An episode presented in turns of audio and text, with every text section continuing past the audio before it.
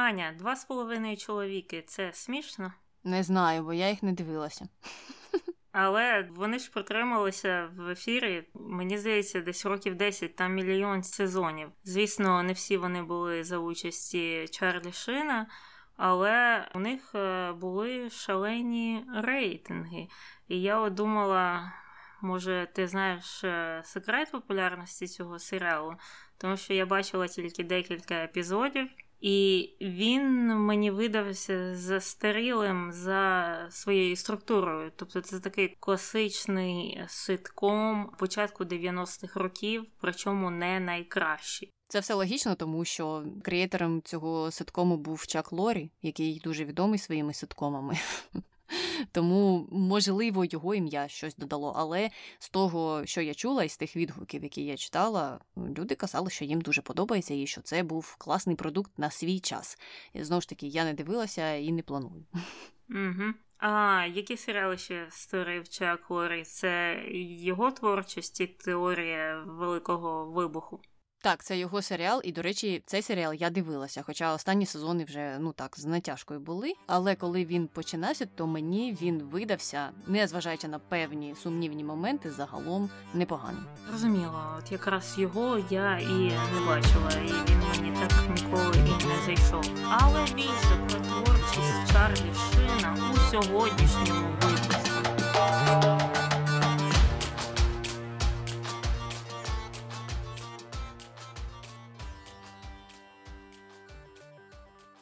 Привіт, це Таня. І Аня. В ефірі подкаст «Не без гріха» дискусії про відомих людей, їх досягнення та сумнівні вчинки. Сьогодні говоримо про Чарлі Шина.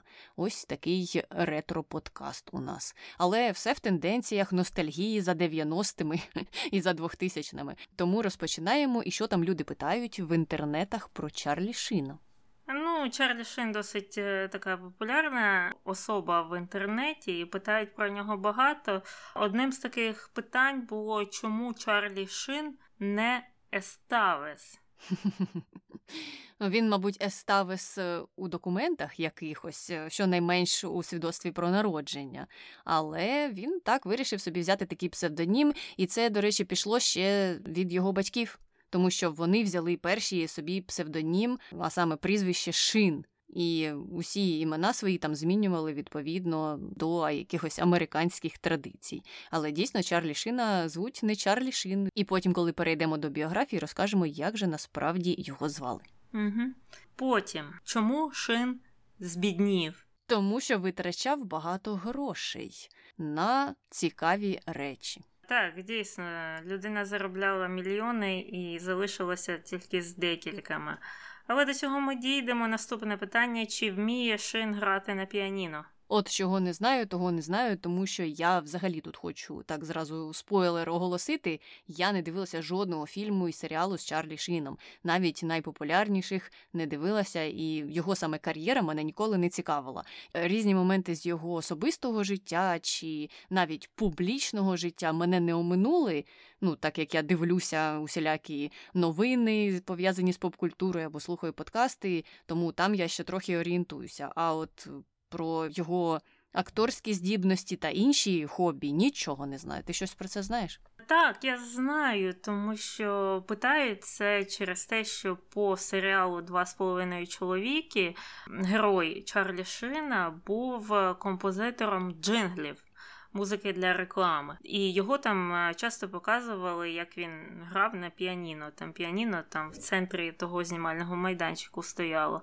І виявилося, що насправді в житті він не знає, як грати на піаніно, він цього не вміє робити, і він просто вдавав, що це робить, а хтось там на фоні грав за нього. Так що нема у нього такого таланту. Що, знаєш, з однієї сторони зрозуміло, а з іншої, ну, часто ж акторів наймають саме за якимись е, специфічними здібностями, особливо якщо вони є ключовими для цього серіалу. Тобто у нього така професія, і з цією професією були пов'язані багато з серіальних ліній, і вони все одно брали актора, який взагалі не знається на грі на піаніно. Ну так, мабуть, чимось іншим він їх заманив. Так. Ну і останнє питання: коли Шин був у друзях? Мені здається, це не перше питання такого плану стосовно героя нашого подкасту. Вже щось таке було з Робіном Уільямсом. Щось мені це нагадує. Вже я це питання чула. Чарлі Шін був у друзях. І був десь на ранніх етапах, можливо, там третій чи не знаю, який другий сезон. Він бойфренда Фібі грав, так? Так, дійсно, у другому сезоні він грав бойфренда Фібі, і там епізод був пов'язаний з вітранкою. Там як у них якась там була міні-епідемія вітранки в квартирі. І так, він там був тільки один епізод, він там ще такий досить е, молодий. Але на цьому закінчилися наші питання. Переходимо до його особистості. Як вже, мабуть, всім е, зрозуміло, Чарлі Шин це американський актор. Він е, почав свою кар'єру з такої проривної ролі у фільмі Взвод Олівера Стоуна. А після цього вже почав зніматися і в бойовиках, і в драмах, і в комедіях. А от, мабуть, найбільшу славу світового масштабу йому приніс той самий ситком два з половиною чоловіки. А сам Шин, якого насправді при народженні звали Карлос Ірвін Еставес. Народився у 65-му році в Нью-Йорку. Причому народився він там з проблемами. Казали, що його ледве врятували. Він народився таким синім, його відкачували, і доктора, який приймав ті роди, звали Ірвін. І от на честь його йому дали оце от середнє ім'я Ірвін. А от е, батьками його були е, мати Дженет е, і актор Мартін Шин. І предки цього Мартіна вони походили з Галіції, що в Іспанії, тобто були іммігрантами в якомусь там поколінні. І крім Карлоса або Чарлі, в сім'ї були ще два брати і сестра Рамон, Еміліо та сестра Рене. І всіх їх з дитинства заохочували займатися акторським е, мистецтвом. І, от, до речі, Мартін Шин, його справжнє ім'я Рамон Еставес. Тобто одного з синів назвали на честь його справжнього ім'я. І сам е, Мартін Шин, він же Рамон, колись е, розповідав причину, чого він змінив своє ім'я, своє прізвище, що, начебто, він починав кар'єру свою акторську ще в ті часи, коли іспанське прізвище викликало якісь там певні асоціації, що, мов, з прізвищем Шин у нього. Було б е, більше шансів, наприклад, на кастингах порівняно з прізвищем Еставес. І я так розумію, що сам Чарлі також пішов е, за такою ж системою, за такою ж логікою, і е, вирішив, що у нього буде більше успіху з ім'ям Чарлі Шин, ніж з ім'ям Карлос Еставес. Хоча в той же час його брати Рамон і Еміліо вони мають прізвище Еставес, тобто вони не пішли шляхом свого батька і брата. Хоча вони обидва також є акторами, і сестра також. Всі вони є акторами. Мені здається, що Чарлі, іще крім тих е, причин, які ти назвала, просто було б легше називатися шином, тому що батька його на той момент уже знали в Голлівуді. І це ну таке невеличке, але полегшення для старту кар'єри молодого актора, бо прізвище вже на слуху, і, можливо, хтось десь запитає, а ти часом не син отого шина, який більш відомий, ніж ти. І тоді він скаже: Так, так, Мартін Шин, мій батько, ви його знаєте. А той режисер, чи хто там проводить кастинг, продюсер, скаже: Звичайно, ось тобі за це робота, бо я його знаю. Соціальні зв'язки мають велике значення. Ми вже в цьому впевнювалися і не раз. Але повертаємося до дитинства Чарлі.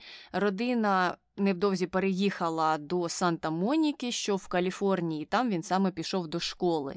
І я дивилася декілька документалок, де Чарлі та його брати розповідали, як на їх батьків вплинуло життя в Каліфорнії, і що вони піддалися майже усім трендам, які на той час були на хвилі там. Вони розповідали, що то вони займалися йогою, то вони вдалися в якусь астрологію, то вони стали нудистами і ходили голими по хаті. І навіть коли до них приходили друзі, то батьки не зупинялися. Вони продовжували там свої ці нудистські практики, просто ходили голими. І брат Чарлі розповідав: так, до мене колись прийшли мої однокласники, а мама стоїть, готує гола на кухні і ніяким чином не видає, що щось е, дивне відбувається чи щось не так. Вона з ними привіталася, була дуже люб'язна і продовжила там готувати свій обід. Ну, коротше кажучи, зрозуміло, що та родина була такою досить цікавою, і ще починаючи з батьків. Ну а Чарлі пішов коли до школи, то пішов він до школи не простої,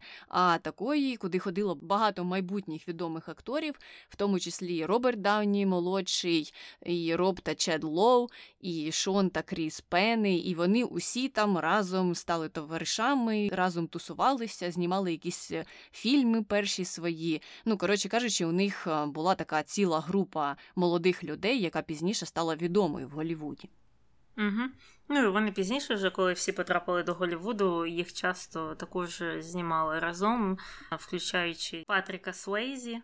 Така у них з дитинства була тусовка гарненьких молодих акторів. А так як вони тоді грали у фільмах, е, направлених на молоду аудиторію, вони стали такими е, типу секс-символами для дуже молодих е, дівчат. І, можливо, це частково його потім і трохи так зіпсувало.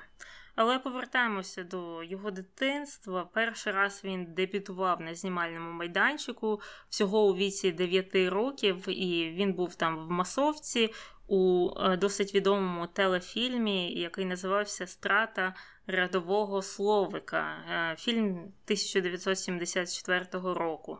І в цьому фільмі, звісно, також знімався його батько Мартін Шин. Ну і тут одразу видно непотизм, так що батько покликав свого сина, ну хоча б у масовці знятися, і це дало старт його акторській кар'єрі. Ну і як Аня вже вказувала, він разом зі своїми друзями Шоном Пеном, Робертом Дауні молодшим і всіма іншими знімали якісь малобюджетні, такі любительські аматорські фільми, ще будучи у школі. І могли вони це робити, тому що Чарлі Шин і його брати отримали камеру і все це обладнання від свого батька. І треба тут нагадати, що це коли були 70-ті, початок 80-х, що це не так просто було щось зняти, бо камери, особливо відеокамери, були не усіх. І паралельно з цим таким режисерським, мабуть, хобі він активно займався бейсболом і навіть в певний момент мріяв стати професійним бейсболистом. Але навчання у нього не йшло. Навчався він досить погано, і в результаті був виключений з середньої школи тієї ж Санта-Моніки за кілька тижнів до отримання диплому. І основною причиною цього виключення було шахрайство з кредитними картками. І разом з цим виключенням він також втратив стипендію до коледжу і, звісно ж, надію на спортивну кар'єру. Але через це він не досить засмутився, тому що вирішив, ну, не вийшло з бейсбольною кар'єрою або з коледжем. У мене ж є батьки, які в Голлівуді, і я піду туди в Голлівуд зніматися. І якимось чином отримав свою таку першу велику роль. Це був фільм жахів Грізлі 2 хижак. 84-му року, але він в кінці кінців так е, і не вийшов тоді. І з'явилася інформація, що, начебто, його вперше десь там опублікували, вивісили десь в інтернет у 2020 році. Тобто, скільки майже 40 років пройшло. І пізніше того ж року, от в один рік було дві ролі вже. Він знявся у трилері про вторгнення СРСР до Сполучених Штатів, і цей фільм називається Червоний світанок, і там також знімалися Патрік Свейзі та Дженніфер Грей, які обидва грали у фільмі Брудні танці. Ну так, такі сценарії традиційні, як для середини 80-х, мені здається. І цікаво, що зараз е, трохи нібито теж Голівуд чи ностальгує, чи що, але я бачу більше і більше подібних сценаріїв. Навіть е, ну таке перше, що приходить в голову, це серіал дуже дивні речі. Здається, такий переклад на українську мову у нього. І там же теж е, останні сезони спойлер, спойлер, спойлер пов'язані із радянським союзом та Америкою. А повертаючись до шина, е, з цікавого було те, що він заради отієї першої великої, як він думав на той час, ролі у фільмі Грізлі 2 хижак про ведмедя мутанта, який їв людей. Відмовився від ролі у фільмі Малюк Каратист той фільм став набагато відомішим, ніж Грізлі 2 хижак, який, як ти вже сказала, так і не вийшов до 2020 року. Тому, можливо, його кар'єра могла б ще швидше розвинутися. Але все одно, все одно йому щастило, він постійно отримував якісь ролі, постійно працював і знімався в декількох телефільмах, а потім е, отримав оту проривну роль, про яку ти згадувала на початку, в фільмі Олівера Стоуна Взвод ну, про Олівера Стоуна теж, до речі, можна колись записати подкаст mm-hmm. і про те, який він жахливий. А Чарлі Шин за цю роль отримав е, дуже багато схвальних відгуків, тому що він так дуже реалістично зобразив того молодого солдата, який проходив там десь службу. І фільм сам отримав багато оскарів. Ну і далі пішло-поїхало. От Шин не зміг стати професійним бейсболістом, але зіграв у фільмі про бейсбольний скандал Black Sox 19-го року року. А фільм сам називався Вісімка вибуває з гри. А потім були ще ролі у фільмах е, Військово-морські котики та новачок. Слухай, це вже як Стівен Сігал звучить. Щось таке. Хоча, мабуть, кар'єра Чарлі Шина, навіть включаючи ці бойовики, все ж була більш успішною. Ну і далі він перейшов уже до комедій, е, зіграв у фільмі Гарячі голови. А у 93-му у сиквелі Гарячі голови 2. Ти щось із цього дивилася? Ні, чесно кажучи, я перший раз про це чую, але я читала, що це були ну, не найжахливіші фільми. Вони були досить е, популярними на той час, і оця от е, двологія, так, вона ну, була касовою. Тобто Чарлі Шин тоді був досить е, популярним таким лідируючим актором. Але в той же час мені чомусь важко його уявити не в якійсь комедійній ролі або в ролі якогось такого митця на розслабоні, знаєш, а в ролі серйозного військового або такого от чувака з бойовика, який там всіх розстрілює, вбиває, ну, типу Бруса Вілліса. Просто його от теперішній образ якось не вкладається в його фільмографію, яка дійсно у нього є. Угу, угу. Ну, але з тих відгуків, які я читала, усі були дуже позитивними, і навіть до нинішнього часу люди там страждають і гадають, коли ж Чарлі Шин повернеться, чи буде він знову на великих екранах, включаючи серйозні якісь ролі, не тільки в комедіях його чекають. І дійсно людям подобалася його гра в будь-якому виді кіно.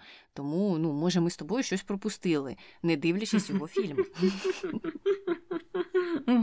Можливо, але все ж таки я не збираюся їх е, передивлятися або дивитися вперше. Але ми повертаємося в 90-ті, а саме наприкінець 90-х, коли Чарлі Шейн разом зі своїм другом Бретом Майклзом заснував свою продюсерську компанію, і вони там разом випустили фільм для телебачення, який називається Немає кодексу поведінки.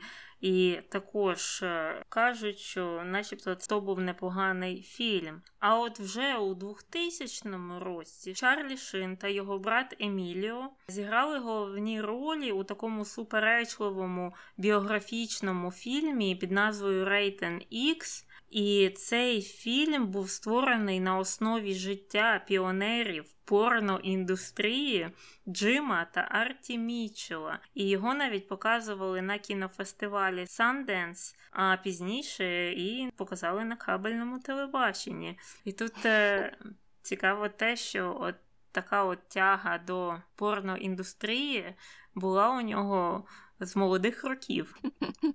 Але з іншого боку, ще цікаво так проглянути, наскільки все змінилося, адже нещодавно вийшов цілий серіал Дюс, він називається в оригіналі, теж е, пов'язаний з порноіндустрією. Так, і потім іще фільм, е, я не пам'ятаю, на жаль, його назви, теж заснований на реальних подіях е, щодо початку роботи цієї індустрії. Тому зараз вже і не на кабельному можна це все подивитися, а на стрімінговому сервісі. І ці теми вже, знаєш, не виглядають такими скандальними, як тоді ще на початку 2000-х, коли їх е, показували лімітовано десь там на кабельному тільки телебаченні. Так, ну і у тому ж 2000 році Чарлі Шин замінив Майкла Джей Фокса, який також був таким розбивателем жіночих сердець е, у молоді роки разом з Робом Лоу та всією цією шайкою. Вони там всі разом е, крутилися. Так от, е, Шин замінив е, Фокса на посаді заступника мера в ситкомі Spin City. Я багато про нього чула, але ніколи не дивилася. Але ж знову відгуки всі були позитивні серед того, що я чула. Я тільки чула, що там грала Хізер Локлір. Це та, що грала в Melrose. Place. Так, так, вона там також була. Ну а у 2003 році Шин знявся у фільмі Жахів Страшне кіно 3. І мені здається, можливо, я його бачила, але зараз я не розкажу, що там відбувалося взагалі. І після цього майже одразу отримав е, головну роль в ситкомі Два з половиною чоловіки. Він там грав такого холостяка Чарлі Харпера. Ну і під кінець його роботи над цим серіалом, як повідомляється, йому платили під 2 мільйони доларів за серію, що робило його одним з найбільш високооплачуваних акторів на телебаченні. І навіть за цю роль Чарлі Харпера він отримав декілька премій Золотий Глобус. І 2 мільйони це просто шалені гроші. Я читала, що він починав з 350 тисяч доларів, що також немало. Але 2 мільйони це, мені здається, зараз стільки не платять ніде 2 мільйони доларів за 22 хвилини ефірного часу. Так, і зйомки не займали багато часу. Казали, що знімальний день був реально тільки один на тиждень. І якщо так подумати, перерахувати трошки, то видається, що дійсно він дуже-дуже багато грошей отримував. І ще це цікаво з того боку, що два з половиною чоловіки не був таким ну шаленим серіалом. Так, його люди дивилися, в нього був хороший рейтинг, але так, щоб про нього згадували, як згадують про тих самих друзів, чи навіть як я зустрів вашу маму, які я не дивилася, але незважаючи на це, багато-багато людей його згадують як там один з найкращих комедійних серіалів. І про двох з половиною чоловіків ти такого не чуєш. Але тим не менш, ті люди, які знімаються у серіалах Чака Лорі отримують багато грошей. Ось Чарлі Шин отримував 2 мільйони за епізод або майже 2 мільйони. Ті люди, які знімалися у теорії великого вибуху, отримували по мільйону за епізод. І ну і не знаю, чи це керівництво серіалу так добре домовляється з е, каналами, на яких транслюються ці серіали, чи самі актори. Але так, їм усім щастило з заробітною платою. Я просто думаю, що це вони ще попали у ті часи, коли існували тільки канали, і більшість людей споживало телевізійний контент е, через телевізор, що не можна сказати про теперішні часи. І так як зараз існує і телевізор, і ще там 20 різновидних платформ, які щоденно додають, е, мабуть, сотні якихось там фільмів, серіалів, програм то зараз е, аудиторія вона настільки розділена, вона складається з таких е, менших ніж. От хтось е, дивиться там Дісней, а у них є якісь там фільми від каналу Discovery специфічні, там про не знаю, про акул, наприклад. А хтось дивиться про якихось там серійних маньяків на Нетліксі. І зараз не можна сказати, що є якийсь такий масовий фоловінг певного серіалу за деякими виключеннями. Наприклад, та ж сама гра в кальмара. яка вибухнула так і стала такою касовою, масовою. Багато людей бачили, багато людей хвалять, і всі про це говорили протягом деякого часу. Але такі вибухи наразі відбуваються не так часто, як ну навіть там 10, а тим паче 20 років тому, коли з'являвся на телеекранах е, якийсь е, популярний серіал, і його дивилося пів країни. І звісно, якщо його дивиться пів країни, то ти будеш платити їм і по мільйону, і по два. Зараз е, у жодного серіалу, мабуть, у тої ж самої гри в Кальмара немає такої мультимільйонної аудиторії, просто з тої причини, що зараз вона поділена більше за своїми там якимись інтересами. Угу, угу. Ну і цікаво, чи ця булька коли-небудь зірветься, коли ми вже перестанемо бачити створення все нових і нових стрімінгових сервісів. Ну так, раніше, до речі, люди раділи, що ось з'явився Netflix, і за нього там треба платити лише там 10 доларів, чи скільки воно було на початку. А от е, за кабельне телебачення воно ж виходило десь в 130 доларів, ну ще може 10 років тому, так. І люди раділи і раділи, що все, всі переходимо на Netflix, а вони як почали з'являтися ці енна кількість платформ, там по 10, там 15, там 5 і ти отримуєш той самий рахунок, що і за кабель. І ти підписана лише на якусь десяту частину цих платформ, бо є ще мільйони і мільйони, і з'являються вони кожен день.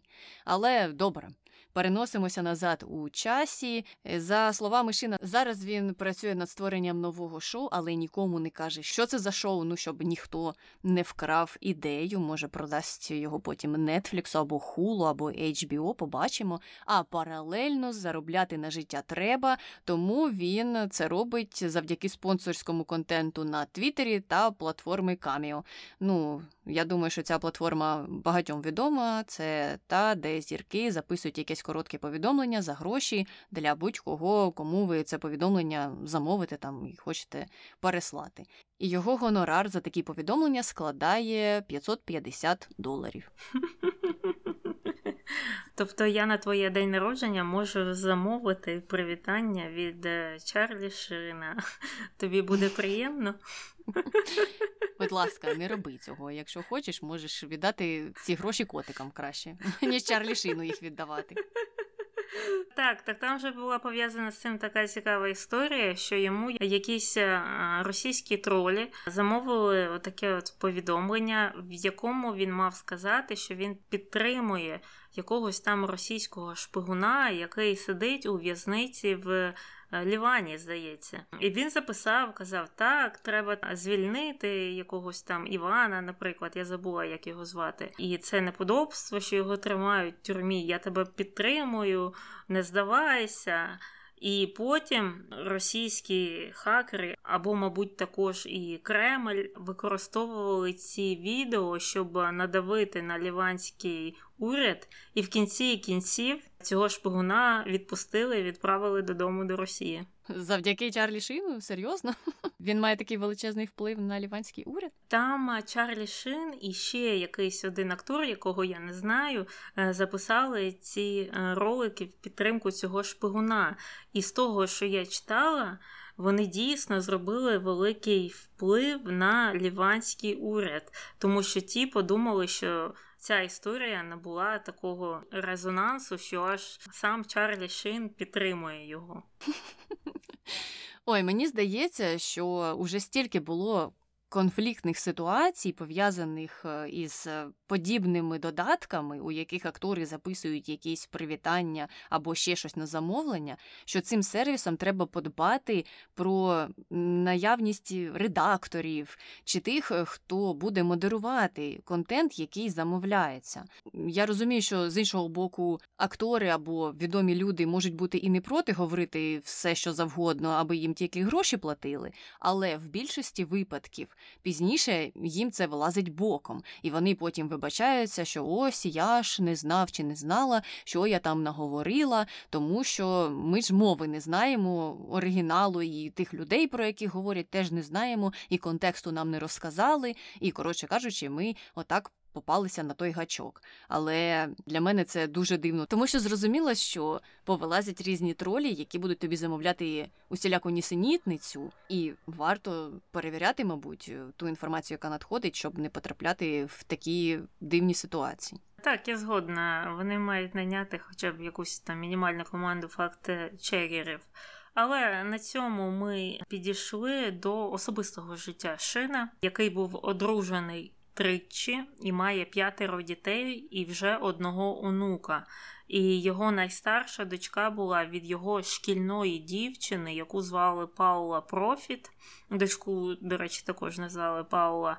І також він має ще дві дочки з акторкою Деніс Річардс. І також він має двоє синів двійнят з Брук Мюллер, його третьою дружиною. І впродовж свого життя він також зустрічався з просто численною кількістю порноакторок. Серед них були такі, як Джинджер Лін, Хезер Хантер, Брі Олсон, Джорджія Джонс, Бред Росі та інші. Тобі знайомі ці імена?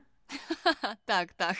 Знаю усіх на пам'ять. Ні, не знайомі і навіть не знаю, як вони виглядають. Хоча я деяких з них бачила у документалках про Чарлі Шина, і вони про нього там розповідали різні речі, про які ми згадаємо у розділі контроверсій. А поки ще продовжуємо про хороше, а саме про благодійність. Шин займається благодійністю у сфері боротьби з раком молочної залози, зі снідом, підтримує американську армію та команду Синценаті Редс. Ось так неочікувано. Ну а щодо його політичних поглядів, то він себе називає конституційним республіканцем, хоча він виступає проти Дональда Трампа або виступав за часів його президентства і називав його шарлатаном, і навіть бажав смерті. Тому, мабуть, це якийсь е, республіканець посередині. Хоча з іншого боку, у нього є багато таких е, переконань, які добре резонують із е, дуже ультракрайними крайніми республіканцями. І, до речі, він в якийсь момент сам хотів балотуватися в президенти. Не знаю, хто б його підтримав. Мені здається, що це була б така ж сама історія, як з Каніє Вестом. Або, mm-hmm. вибачте, з Єй. Вибачте, вибачте, вибачте.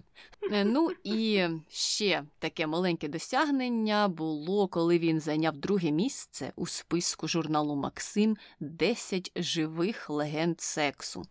Дивна назва цього рейтингу є ще інший рейтинг про мертвих легенд сексу, чи, чи як.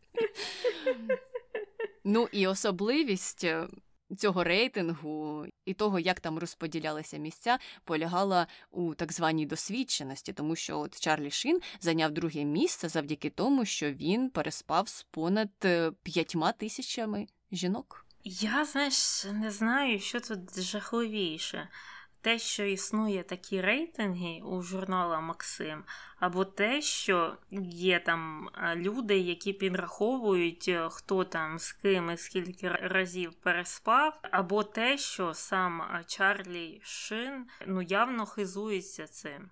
Так, мені здається, що взагалі ця історія з рейтингами різними подібних журналів е, вже давно має піти в минуле, і за нею ніхто не повинен сумувати. Навіть рейтинги там найкрасивіша жінка, найкрасивіший чоловік. Ну теж дуже дивні на сьогоднішній день. А це і так тим паче.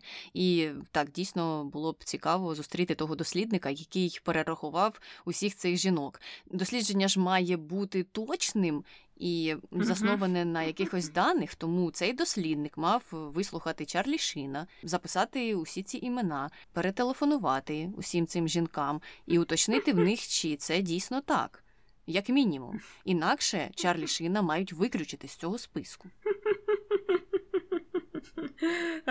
Так, ну і я думаю, це прекрасний момент для того, щоб перейти до контроверсій, пов'язаних з Чарлі Шином.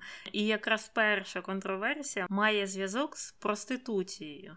Значить, історія була така: в далекому 1993 році в Лос-Анджелесі заарештували мадам Хейді Флейс, а вона була керівничкою такого елітного притону, який орієнтувався на багатих і знаменитих клієнтів. І серед них там був і Чарлі Шин, який потім, якраз під час цієї судової справи проти Хейді Флейс, е, свідчив у суді. І там він розповів, що він витрачав на дівчат з цього притону 53 тисячі доларів на рік, і всього він використовував послуги 27 дівчат. І також цікаво, що він вказав, що він надає перевагу секс-працівницям типажу команди підтримки. Ну, а сама Хейді Флейс пізніше сказала: слухайте, у мене тут є блокноти, записки, хто коли, кого замовляв, і я вам можу з точністю сказати, що Чарлі Шин витрачав на ці секс-послуги від 300 тисяч до 400 тисяч доларів на рік. Так що він там в суді трохи прибрехав. Прибрехав так майже в 10 разів. Мгм. Ну і там е, дійсно була дуже цікава справа, тому що пізніше Хайді давала інтерв'ю і казала, що з боку Чарлі Шина це було підступно так проти мене свідчити. І я взагалі не очікувала від нього такого удару в спину, адже він був е, таким клієнтом, який повертався і повертався за послугами, і ми так добре з ним будували стосунки. А тут таке. Але з іншого боку, варто зазначити, що Чарлі Шин не міг і не свідчити у тій справі, адже його викликали чому? Тому що коли затримали Хайді, у неї знайшли чек. Виписаний Чарлі Шином, тобто він за секс-послуги ще й чеком платив, і з нього потім в Голлівуді сміялися, що ну хто ж так робить, себе отак підставляє. І виходить, що він не міг відмовитися проти свідчень. А в кінці кінців, коли ця справа вже підійшла до кінця, батько Чарлі Шина Мартін Шин писав листа, в якому просив суд якось поблажливо поставитися до Хайді. Ну я не знаю, вона що їх подругою сім'ї була чи що, і знизити її вирок, але суд це не підтримав. От так, от е, це все закінчилося, і дійсно дивна, дивна історія. Хоча спеціалісти, які досліджували поведінку Чарлі Шина і його усі ці провали, казали, що зв'язок із е, жінками з секс-бізнесу був свого роду адикцією, тобто він залежав е, в певні часи від алкоголю, від наркотиків, е, якось там намагався боротися з цим, хоча не дуже активно. І в ті часи, коли він відмовлявся від однієї з цих речовин, він активніше звертався до жінок секс-бізнесу, тому що це було теж певним видом залежності для нього, і він нібито залежав від сексу. А сам він казав, що він е, краще піде до жінки секс-бізнесу і звернеться за її послугами, ніж піде десь там в клуб і з кимось познайомиться, тому що йому не подобаються оці всі прелюдії і те, що треба там когось кудись водити, в ресторани, щось там купувати. Можна просто прийти, отримати те, що ти хочеш, і піти собі. І ніхто ні за ким не буде після цього ще й плакати. Ось так. Знаєш, що цікаво, що він визнав, що йому подобаються жінки, які схожі на дівчат з команд підтримки на спортивних змаганнях. Тому що якщо дійсно подивитися на всіх його жінок, е, колишніх дружин, е, дівчат, то ти бачиш цей типаж. Вони всі схожі між собою, і вони дійсно схожі на тих дівчат з команд підтримки. І ще пару слів про цю Хайді. Вона там відсиділа пару років в тюрмі, і потім переїхала до Техасу, здається, або Аризони. І там відкрила притулок для якихось там рідкісних е, тварин, яких е, часто зберігають у клітках у неволі, і таким чином вона хоче надати їм більше волі. У неї є якась там велика ферма, ранчо. І там от вона ну так на волі тримає, підгодовує оцих от е, пташок. А вони такі гарні, кольорові, великі пташки. І вона зараз е, є дуже активною у сфері допомоги тваринам. Отак, от така історія. Ну, бачиш, докорінно змінила свою кар'єру. Що сказати, молодець. Ну а ми їдемо далі контроверсіями пов'язаними з Чарлі Шином і переходимо до насилля. Все почалося в 90-му, ну або те, що вилилося так е, у загальновідомий факт. Чарлі Шин тоді вистрілив чи то в руку, чи то в ногу, бо різні джерела кажуть різне, своєї нареченої Келі Престон.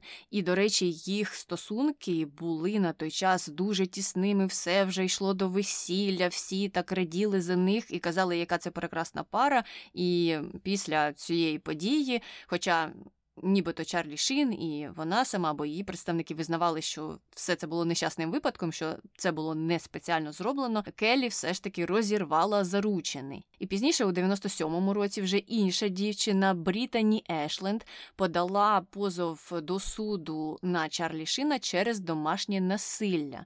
Він нібито вдарив її головою об підлогу, розбив їй губу. Вона отримала декілька швів. А Чарлі Шин, в свою чергу, хотів е, це все приховати, наказав їй позбутися закривавленого одягу і сказав, що вб'є її, якщо вона комусь про це розповість. Суд тоді дав йому один рік умовно, два роки випробувального сроку і штраф е, та виправні роботи. І, до речі, в багатьох інтерв'ю він без ніяких докорів совісті розповідає про усі ці події і каже у відкриту, що та у цьому процесі суддею був знайомий сім'ї, і він, звичайно ж, там бачив мені щось краще, і тому термін мій був не таким вже серйозним. А там мої адвокати добре попрацювали, і ми пішли на мирову угоду. А в іншій історії ще мені щось допомогло. Тобто він не бачить у своїх діях нічого страшного і тим паче не бачить ніяких проблем з тим, що він не відбував серйозних покарань. Він навпаки радіє цьому і так відкрито радіє і каже, що ні, я ні про що не шкодую, і добре, що мені пощастило у всіх цих ситуаціях. І рухаємося далі. У 2005 році дружина Чарлі Шина Деніс Річардс подала на розлучення. Це сталося буквально через три роки, здається, після того як вони одружилися, і вона вказувала на його проблеми з алкоголем і з наркотиками, і що він погрожував і їй, і їх дітям, а також що він був залежний від. Порно з малолітніми акторами. Ну і вони тоді розійшлися. Спільно опікувалися над їхніми дочками, але більшою частину часу вони проживали з матір'ю. І пізніше вже Шин почав боротися за зниження суми аліментів, які він мав сплачувати Деніс. Він казав, що він менше заробляє і тому має менше платити. Але на цьому пригоди не закінчилися у 2009 році. Ще одна дружина Чарлі Шина. Брук Мюллер звернулася до поліції і заявила, що він її кинув на ліжко і погрожував зарізати ножем і казав, що ти маєш мене боятися.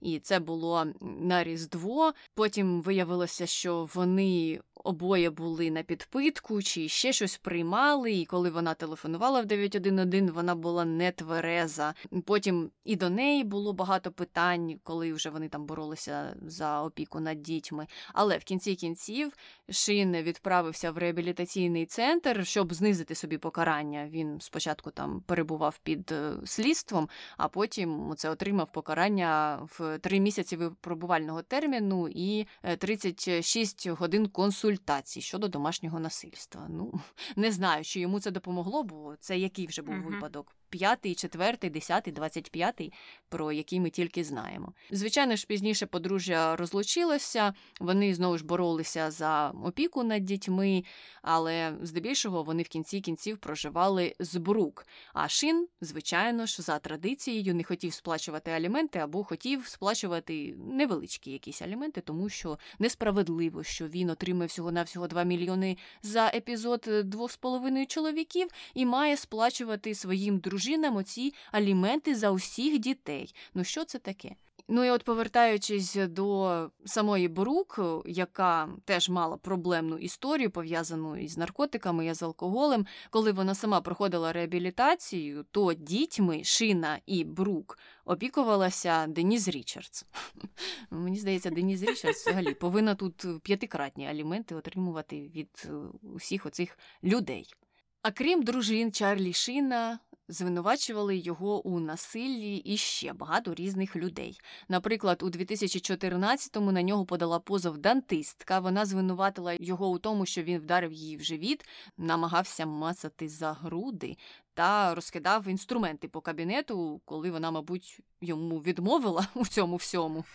Ну але через рік позов було відкликано. І тут варто зазначити, що в багатьох випадках, коли позови відкликаються, то це означає, що конфлікт було улагоджено поза судом.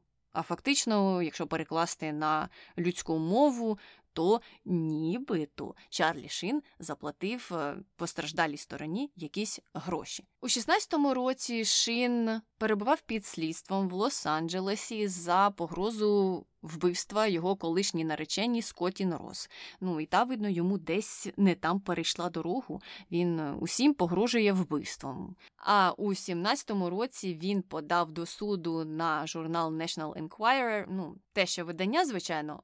Хоча тут обидві сторони, мені здається, проблемні. І там ця вся справа була пов'язана з історією, в якій стверджувалося, що у 86-му році він зґвалтував 13-річного е, партнера Корі Хайма на зйомках фільму Лукас. І мати Корі Хайма пізніше вже дала інтерв'ю і казала, що ні-ні ні, це все брехня. Насправді його зґвалтував інший чоловік і це був не Чарлі Шин. Ну причому в цій історії з е, цим хлопцем Корі Хеймом він е, стоїть на своїй позиції. Тобто мати його каже, що ні, ні, то був не Чарлі Шин, а сам е, Корі каже: Ні, ні, ні, це був. Чарлі Шин, так що там все покрито таємницею. І, і такий невеличкий факт про дентистів, чому Чарлі Шин так часто відвідував їх. Це через те, що у нього була ця залежність від наркотиків і якісь е, хвороби, він став втрачати зуби. Просто вони стали у нього випадати. І є навіть фотографії, де ну, він посміхається, а у нього там і передніх зубів немає. І це він постійно ходив там е, до дентистів, вони йому лагодили зуби, вставляли якісь нові, і видно, що щось йому в один момент не сподобалося. А Багатьом людям не подобаються дантисти, але не всі їх б'ють в живіт і намагаються помацати за груди, і, звісно, не розкидують інструменти. Але він цього не витримав і пішов таким шляхом. Але от е, про наркотики ми згадали, і саме з цим буде пов'язана наша третя серія контроверсій. Значить, взагалі, наркотики супроводжували Чарлі Шина все його життя, мабуть, ще шкільних років, тому що вже у 1990 році, а йому тоді було всього 25, він вже проходив курс реабілітації від алкогольної залежності. І через 8 років він навіть переніс інсульт. Це тобто йому було лише декілька років за 30. і він був е, через е, передозування кокаїном. І, звісно, в результаті його госпіталізували. І як е, це все відбувалося? Його знайшов друг у його будинку. Парамедики швиденько доставили його до лікарні, і потім довгий час описували його стан як важкий, і навіть йому тоді прокачували шлунок. А вже у 2004 році, згадуючи ці події, Шин розповідав, що його передозування було викликане ін'єкційним вживанням кокаїну. Я взагалі не знала, що таке існує. І я не розумію, навіщо. Ну, взагалі, це погано, так вживати наркотики і кокаїн в тому числі. Але якщо його можна так вживати іншим шляхом, навіщо його колоти? Скоріше за все, це пов'язане з концентрацією і швидкістю дії, і також це усе відповідно пов'язане з тим, як будується бар'єр толерантності до наркотиків, чому люди переходять від більш е, легких до складніших, тому що ті легкі їх е, більше не вставляють, просто кажучи. Тому відбувається цей перехід до гіршого, гіршого, гіршого, гіршого стану, тому треба більше, більше, більше, тому що стара доза вже не працює. Скоріше за все, угу. так е, це і відбулося. Ну і цікаво, що от на момент цього передозування і інсульту шин вже тоді знаходився на випробувальному терміні через попередню проблему з наркотиками. Тобто суд йому вже поставив той випробувальний термін. І так як він його порушив, там перебачався якийсь тюремний вирок. Він мав би відсидіти певний час е, в тюрмі, але він е, пішов за своєю класичною схемою. Він сказав в суді: Ні, ні, ні, в тюрму не хочу. Я краще піду в реабілітаційний центр, е, полікуюся, мені стане краще. Я обіцяю.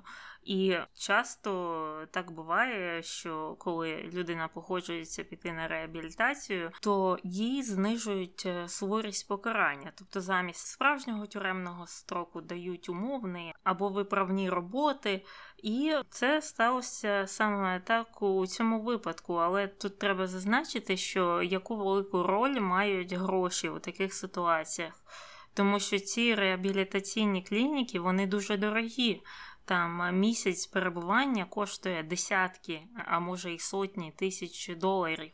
І середньостатистична людина, середній статистичний наркозалежний або алкоголезалежний не може дозволити просто собі піти там з роботи і просто поселитися в цьому центрі і лікуватися, бо на це треба багато грошей. І тому часто так буває, що люди з меншими статками вони одразу йдуть до тюрми там на 5, 10, 20 років. А такі люди, як Чарлі Шин, маючи мільйонні статки, можуть е, місяць провалятися в цьому центрі, вийти і потім продовжувати нормальне своє життя. Так, так, і навіть е, не провалятися місяць, а прийти і сказати Я не хочу. тут бути, і я взагалі піду через три дні, і ніхто йому нічого за це не зробить. Бо таке ж теж було. І були випадки, коли він три рази на рік. Перебував у цих реабілітаційних центрах, і це все теж було пов'язане з якимись судовими справами і з конфліктами. І суд продовжував і продовжував погоджуватися на ці умови, які пропонували його адвокати, не робити покарання серйознішим, незважаючи на те, що Чарлі Шин постійно не дотримувався тих умов. Або якщо він їх дотримувався, він виходив і встрягав знову у конфліктні ситуації. Ну і далі, ось, наприклад, у 2010 році сталося так, що він поїхав із своєю екс-дружиною Деніс Річардс та доньками на відпочинок, і вони проживали в одному готелі, але в різних номерах.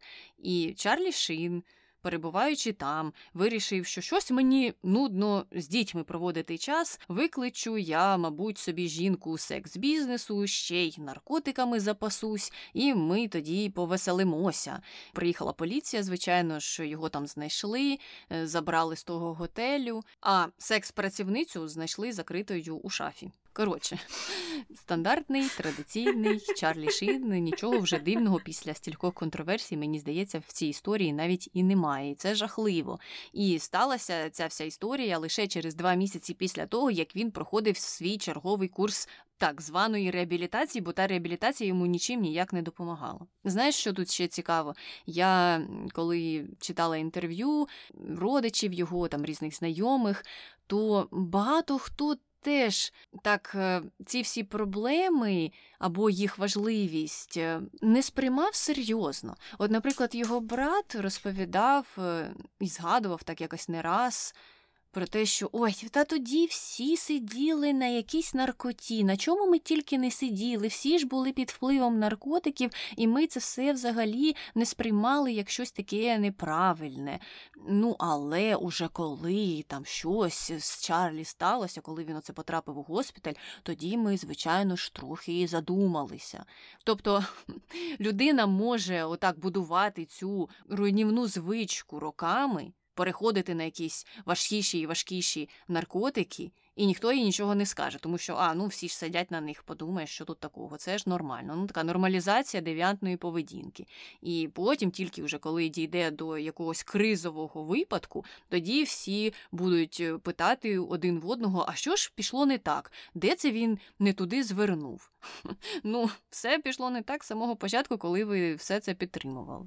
Ну і тут же найголовніше те, що це впливає погано не тільки на нього, а також на всіх оточуючих. По-перше, його дружин, дівчат, дітей. Так, це ж діти стали свідками цього. Вони там у своєму номері сиділи, а тут заїхала поліція у сусідній номер е, відкачувати їх батька. В шафі сидить гола секс-працівниця, повністю весь номер розбитий, все там зруйновано. Збитки були на 7 тисяч доларів.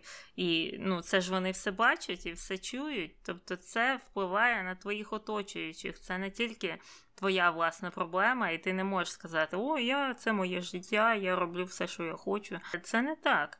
Ну і от після оцих от е, подій, особливо оцього розгрому номеру, його звільнили з того знаменитого серіалу Два з половиною чоловіки, і причиною стало якраз те ж саме зловживання наркотиками, яке призвело до його незмоги справлятися з професійними обов'язками. Ну і там розповідали продюсери, ці режисери, актори, які з ним знімалися, що він часто був на знімальному майданчику в нетверезому стані, у стані під е, впливом е, наркотичних речовин, що він не міг сконцентруватися на грі, на тих словах, які він мав говорити. Тобто з ним було дуже важко працювати, і його вже до того моменту довгий час е, там терпіли. І навіть він сам колись розповідав, що його довгий час вмовляли. Відправити знову ж черговий 155 раз в якийсь реабілітаційний центр, щоб він там остаточно полікувався, щоб компанія Warner Brothers це все заплатить. Нам тільки треба, щоб ти одужав і твій стан нормалізувався, і ти міг продовжувати працювати в нашому серіалі. Але він е, відмовлявся, і е, це призвело от до того, що його в кінці кінців звільнили. А шин у відповідь на це подав е, до суду на продюсера цього серіалу Чака Лорі та на саму компанію Warner Brothers. І він вимагав з них 100 мільйонів доларів за оці оці збитки, начебто, які він отримав від цього звільнення. І там він також у судовому позові стверджував, що відчував харасмент з боку Лорі і називав його також клоуном та гівнюком. Ну, звичайно, знову ж таки, всі винні, окрім нього. І цікаво, що я дивилася нещодавнє інтерв'ю одне з ним, де він все продовжував виправдовуватися або казати, що все не так серйозно, як вам здається. І таку цікаву фразу я від нього почула. Він сказав: в певний момент ти втомлюєшся вибачатися за речі про які ти нічого не пам'ятаєш, бо ти був під впливом усіляких речовин на той час. І ще більш шокуючим для мене стало те, що ведучі, які оточували його, там було декілька жінок, так походилися з ним. Хоча ну я в свою чергу. Притримуюся іншої думки, і якщо ти доросла людина, яка перебуває під впливом певних речовин, і ти щось під впливом певних речовин робиш, що шкодить іншим людям, то вибач, але ти маєш вибачатися про це, не зважаючи на те, пам'ятаєш ти чи не пам'ятаєш, що сталося, тому що в певний момент ти. Прийняла чи прийняв рішення про те, щоб е, зловживати оціми всіма речовинами, які впливають на твій мозок, і потім ти собою не керуєш. Ну, а що потім всі повинні вибачити тебе, чи що? Я от не зрозуміла трохи цю позицію. Ну так е, це ж, до речі, таке популярне виправдовування серед е, людей, які мають проблеми з алкоголем, е, які, коли тверезі, в принципі, ведуть себе адекватно, нормально, як середньостатистична людина. А коли вони трохи хильнуть, і так не трохи, а багато, вони перетворюються у щось інше. Деякі стають такими агресивними, деякі щось таке наговорять образового, дуже образового у цьому алкогольному сп'янінні. Наговорять, наговорять, а потім на ранок проспляться. А ти ж це все ще пам'ятаєш, бо ти був ще тверезий, ти не був такий п'яний. І ти їм говориш, що, що що, це було.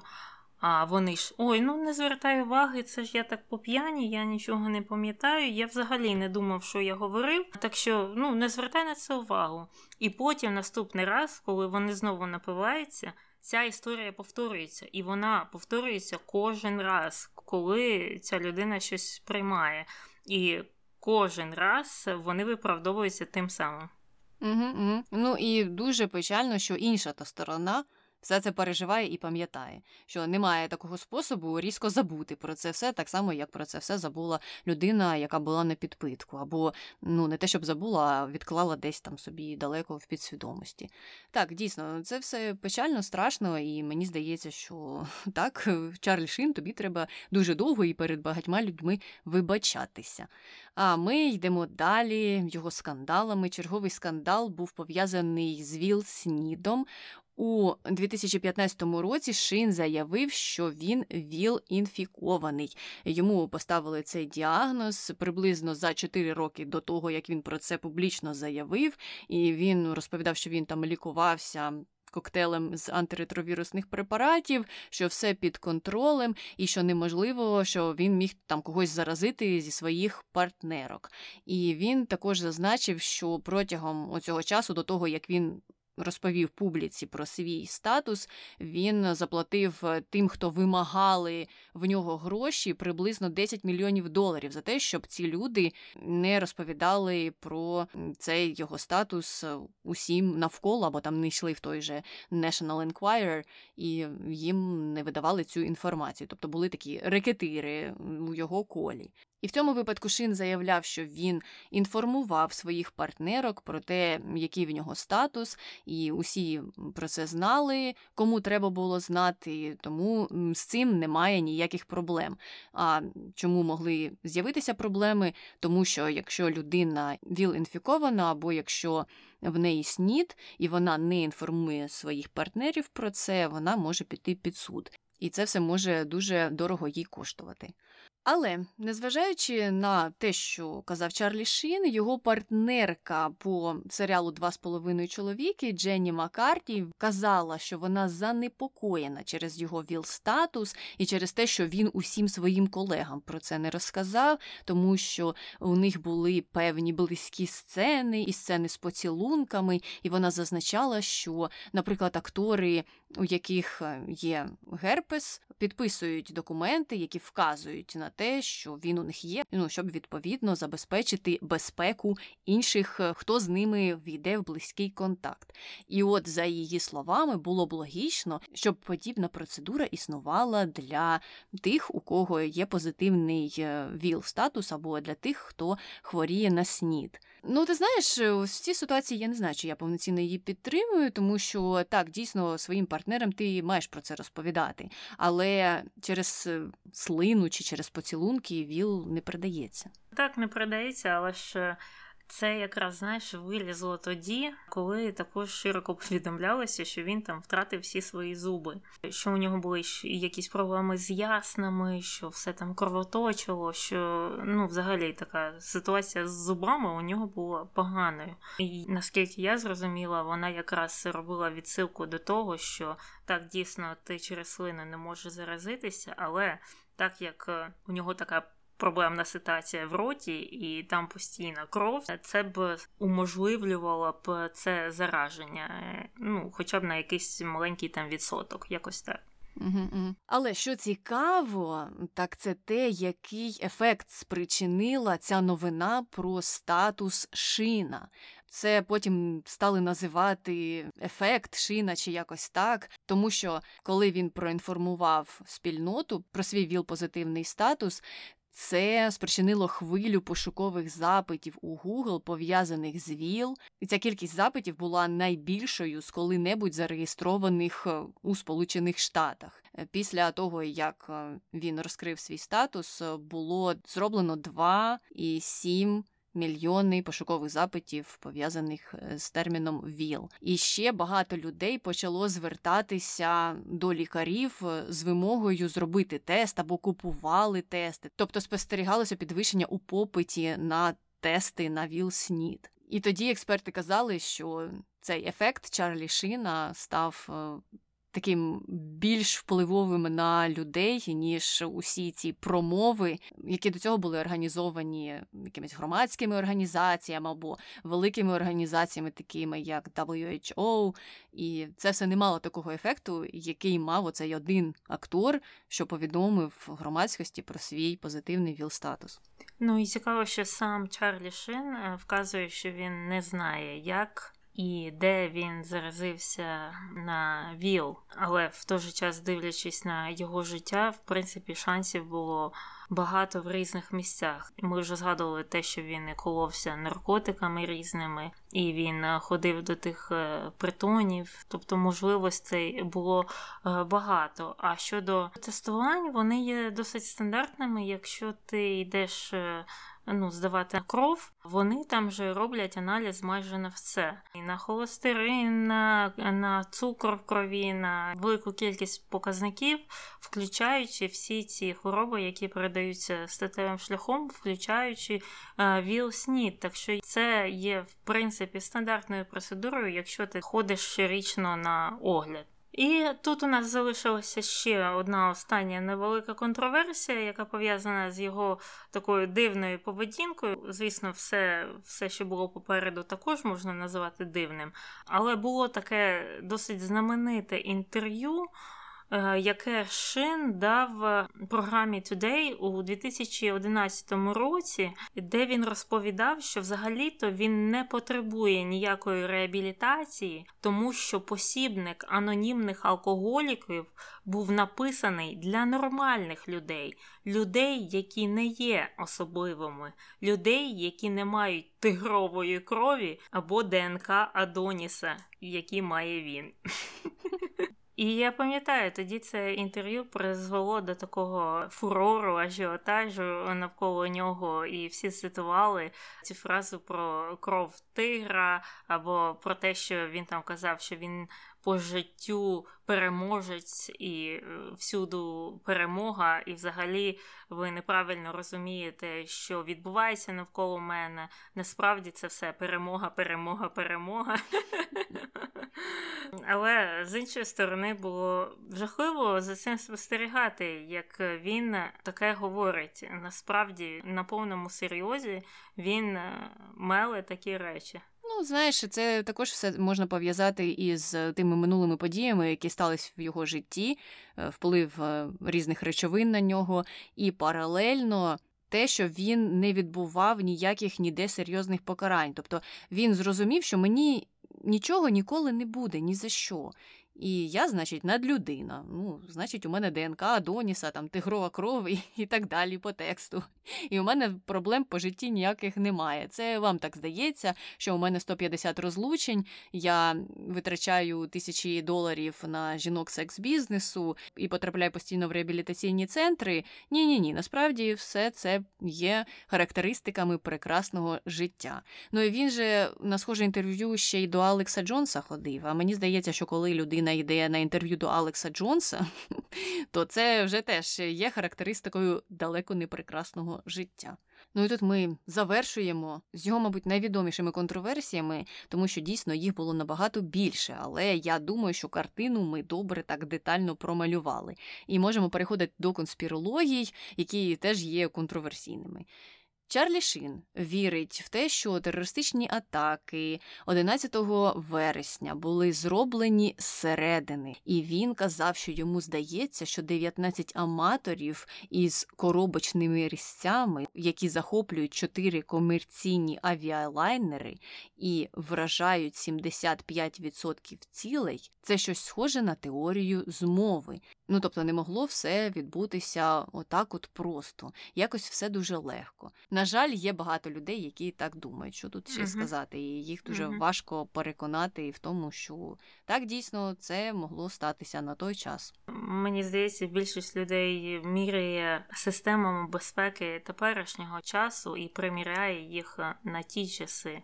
Якщо згадати, хто і як там тоді міг потрапити в літак і з чим то там можна, мабуть, було і базуку занести, і ніхто б не помітив. А не те, що сьогодні всі там і взуття знімають, і водичку не принесеш, і. І графічну карту у тебе вкрасти з валізи хочуть. Так, так, Таню, не попрацюєш ти транспортером графічної карти для тих, хто її дуже від тебе чекає. Але бачиш, графічну карту все ж таки можна, незважаючи на те, що агенти TSA дуже хочуть в тебе її забрати, бо вони самі стоять у черзі на купівлю тієї графічної карти. А от весло від каної ніяк не пронесеш, бо воно числиться у списку заборонених TSA. Угу. У мене, до речі, колись були у валізі ножиці, такі звичайні офісні, там нічого особливого. І вони їх затримали. Вони відкрили мою валізу, знайшли там ці ножиці і казали, а чого це ти їх тянеш в салон? А я кажу: ну не знаю. Вони кажуть, або ти здаєш цю валізу в багаж, або ми викидуємо ці ножиці. Ну я сказала, викидуйте. Так що вони там слідкують за такими речами. Хоча ці ножиці, ну офісні, вони тупі з ними дійсно важко щось зробити. А тоді, от бачиш, е, з цим е, різцем, е, також офісним, але ж він гострий, то можна було запросто потрапити на літак. Угу, угу.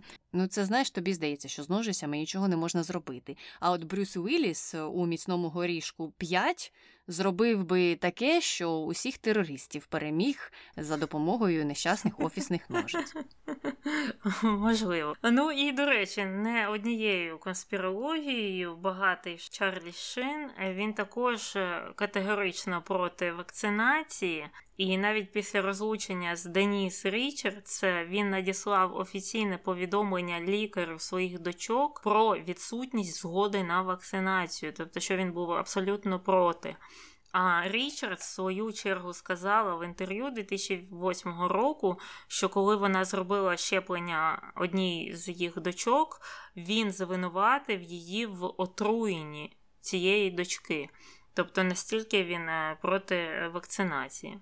Ну і були ж історії про те, що він в певний час кинув е, свою терапію і поїхав кудись е, в Мексику лікуватися альтернативними способами, які нібито могли б вилікувати ВІЛ.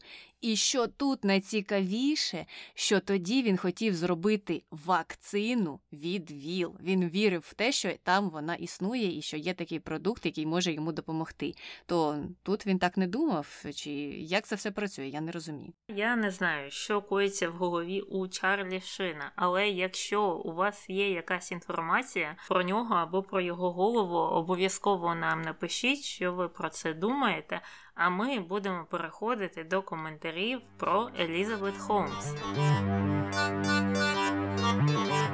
Коментар перший. Вкотре переконуюся, що найголовніше в житті впевненість у собі. Вона так була впевнена в успіху, в безкарності, у своєму впливі на людей, тримала хорошу міну при поганій грі. І до чого це призвело? Присяжні сумніваються, прокурори не впевнені. Елізабет на волі, у неї все ок. Ну, поки що. Почекаємо до вересня, побачимо, що буде тоді, але звісно, я не думаю, що вона отримає ну, повні 20 е, років у в'язниці. Це рідко коли буває таке у справах е, білих комірців. Угу. Ну і якщо отримає, то це ж буде як з Мартою Стюарт. Вона там піде садити базилік е, чи орегано у садочку в білокомірцевій тюрмі. Це ж не буде щось таке дуже вже страшне. Ну а я тут хотіла додати, що знаєш, цікаво ще слухати було експертів і тепер трохи дивитися на те, що вони говорили, і те, що сталося в реальності, і порівнювати це з новими їх е, прогнозами щодо долі Елізабет. Так, от е, переважна більшість експертів вважала, що вирок буде набагато легшим. Ну, вирок присяжних я маю на увазі, що вони її виправдають по більшій кількості статей, і більшість з них вірила у те, що захист, незважаючи на малу кількість свідків, яка включала саму Елізабет Холмс, найбільш необ'єктивну людину у цій справі, був сильним. Але не сталося, як гадалося. І зараз ці ж експерти кажуть про те, що до вересня суддя розм'якне, і в кінці кінців цей вирок буде ну зовсім якимось малим і несерйозним. Але побачимо, побачимо. Перший раз прогнози експертів не справдилися. Подивимося, що буде далі. Ну і я думаю, так, дійсно, що Елізабет спочатку була впевнена, але під час е, засідань суду це трошки знизилося, ця впевненість її. Коментар другий. Підтримую Таню, коли беруть кров з пальця, це жах. Так, дійсно так. І навіть самі медсестри визнають це. Я коли останній раз знепритомніла через е, якраз е, ці речі, я ділилася своїми історіями з медперсоналом, поки вони мене відкачували. Ну і розповідала, звідки ця фобія, те все. І також додала, що саме леза, вони найстрашніші, саме кров з пальчика це найгірше. І всі вони погодилися, кажуть, що дійсно так, навіть ми, які працюємо в медичній сфері, для нас е, звучить е, жахливіше саме розрізати палець і вичавити з нього кров, ніж брати за допомогою голки з вени. Тобто у нас у таких людей є підтримка на тій стороні. Е, зрозуміло, ну вам треба якусь ініціативу створити проти крові з пальця. Хоча я і, і те, і те погано переношу. Мені здається, що ще однією негативною стороною крові з пальця, що не менш у мене, є те, що в мене пальці постійно холодні, що на руках, що на ногах, і відповідно з них важко. Взяти кров, бо вона просто звідти не виходить. Вони білі, і скільки б медсестра їх не чавила, нічого в неї не виходить. Тому я ще зі школи перед е, забором крові з пальця тримала руки в рукавичках постійно. Тобто, якщо я знала, що буде медогляд чи ще щось, я брала з собою рукавиці і ходила в рукавицях, щоб зігріти якось руку, і щоб цей досвід був менш травматичним. Але їдемо далі. Останній коментар. Не розумію, чому її засудили. Вона ж всього-навсього започаткувала стартап. Якщо інвестори не бачили в ньому перспектив, їх ніхто не змушував туди інвестувати гроші. Ну, тут питання, на чому базувалася їх е, віра е, в цей стартап. А вийшло так, що вона базувалася на фіктивних даних. Тобто вони ж, начебто, хотіли більше дізнатися, але кожен раз, коли вони питали, а як там е, працює ця технологія, а можете показати, от як виглядає Едісон, як він працює, ті або казали, що ні, ні, ні, це якась там корпоративна таємниця, або брехали відверто про те, е, що може і що не може робити той Едісон. Тобто можна було б стверджувати саме таке, що інвестори винні в тому, що вони вклалися в неуспішний проєкт, але вони насправді не знали, в який проєкт вони вкладаються до кінця. А не знали вони тому, що від них приховували інформацію, яку компанії мають надавати цим інвесторам. Так що тут ну, досить запутана ситуація. Ну так, так. І дійсно, адвокати Елізабет хотіли побудувати кейс, е, засновуючись на цьому твердженні, що інвесторів ніхто не змушував інвестувати гроші, і треба було краще робити свою домашню роботу. Але як ти правильно сказала, вони дійсно робили свою домашню роботу. Коли вони робили запити до Елізабет самої, то вона їм розповідала нісенітниці. Вона казала, що ось ось вже зараз ми будемо випускати Едісон і будемо запускати виробництво, і скоро вже все буде налагоджено, затягуючи весь процес і виманюючи тим часом з інвесторів гроші. Тобто вони в такому підвішеному стані могли знаходитися протягом багатьох місяців і нібито не могли вирішити, куди їм рухатися. Ну і серед більш серйозних речей, які вона розповідала, це ж те, що вони співпрацювали з департаментом безпеки США, і їх обладнання вже було застосоване в Афганістані, наприклад, що не відповідало дійсності. Тобто проблема не в тому, що вона всього-навсього започаткувала стартап, а в тому, що вона про нього брехала. І про його вплив вона брехала. Цей стартап не мав під собою ніякої реальної роботи. Едісон, в який вони хотіли засунути 200 тестів, ніяк не міг з цим справитися. Те обладнання воно просто не працювало, воно ламалося, бо на той момент ця технологія не могла просто діяти. І, до речі, що цікаво, що залишилися інші стартапи, які пов'язані з цією сферою, з тестуванням крові, і які теж працюють нібито в тому ж напрямку. Вони створюють апарати, які будуть з меншої кількості крові видавати більше результатів. Але у тих, хто працює чесніше за Елізабет, ці обіцянки набагато менші. Вони не кажуть, що вони з однієї краплі крові зможуть дістати матеріал, якого буде достатньо для сотень або тисячі тестів. Ну що фактично неможливо, бо цей матеріал скінченний, і для певних тестів його треба просто-напросто більше. Так от, ті стартапи, які є більш чесними, не отримають такої підтримки інвесторів, тому що ця технологія звучить не так революційно, як її представляла Елізабет. А Елізабет, за рахунок того, що вона брехала, брехала, брехала і примножувала те, чого насправді не було, створила ось дійсно такий образ фіктивного апарату, який може робити роботу, яка в реальному житті неможлива. Тому інвестори на це і повелися. Вони повелися на цю революційність, про яку в цій сфері до цього ніхто не чув. Ну і тут якраз дуже добре і легко можна перейти до хрінометру. Що ти Таня ставиш, Елізабет Холмс? Ну я думаю, що вона займалася шахрайством, і я думаю, що а, такі речі, як а, вона хотіла побудувати компанію і вірила в неї, не є взаємовиключними з самим шахрайством. Тобто ці дві речі могли існувати паралельно. Тобто, можливо, вона дійсно вірила, що колись ця технологія запрацює, і що вона там змінить світ, і що от скоро-скоро це настане. Але в той самий час вона бачила, що це скоро поки не настає, апарати не працюють, і через це вона брехала. Тобто мені не зовсім був е, зрозумілий кейс її адвокатів, коли вони саме тягнули в ту сторону, що вона вірила, вона думала, вона прагнула. Хоча і те, і те могло проходити одночасно.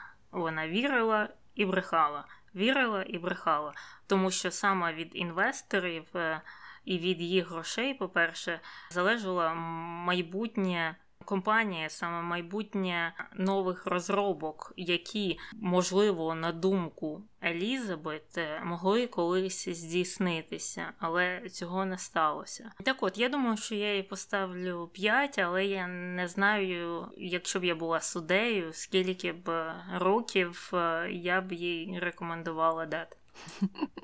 Ну, добре, що присяжним це робити не треба. І цим дійсно займається суддя.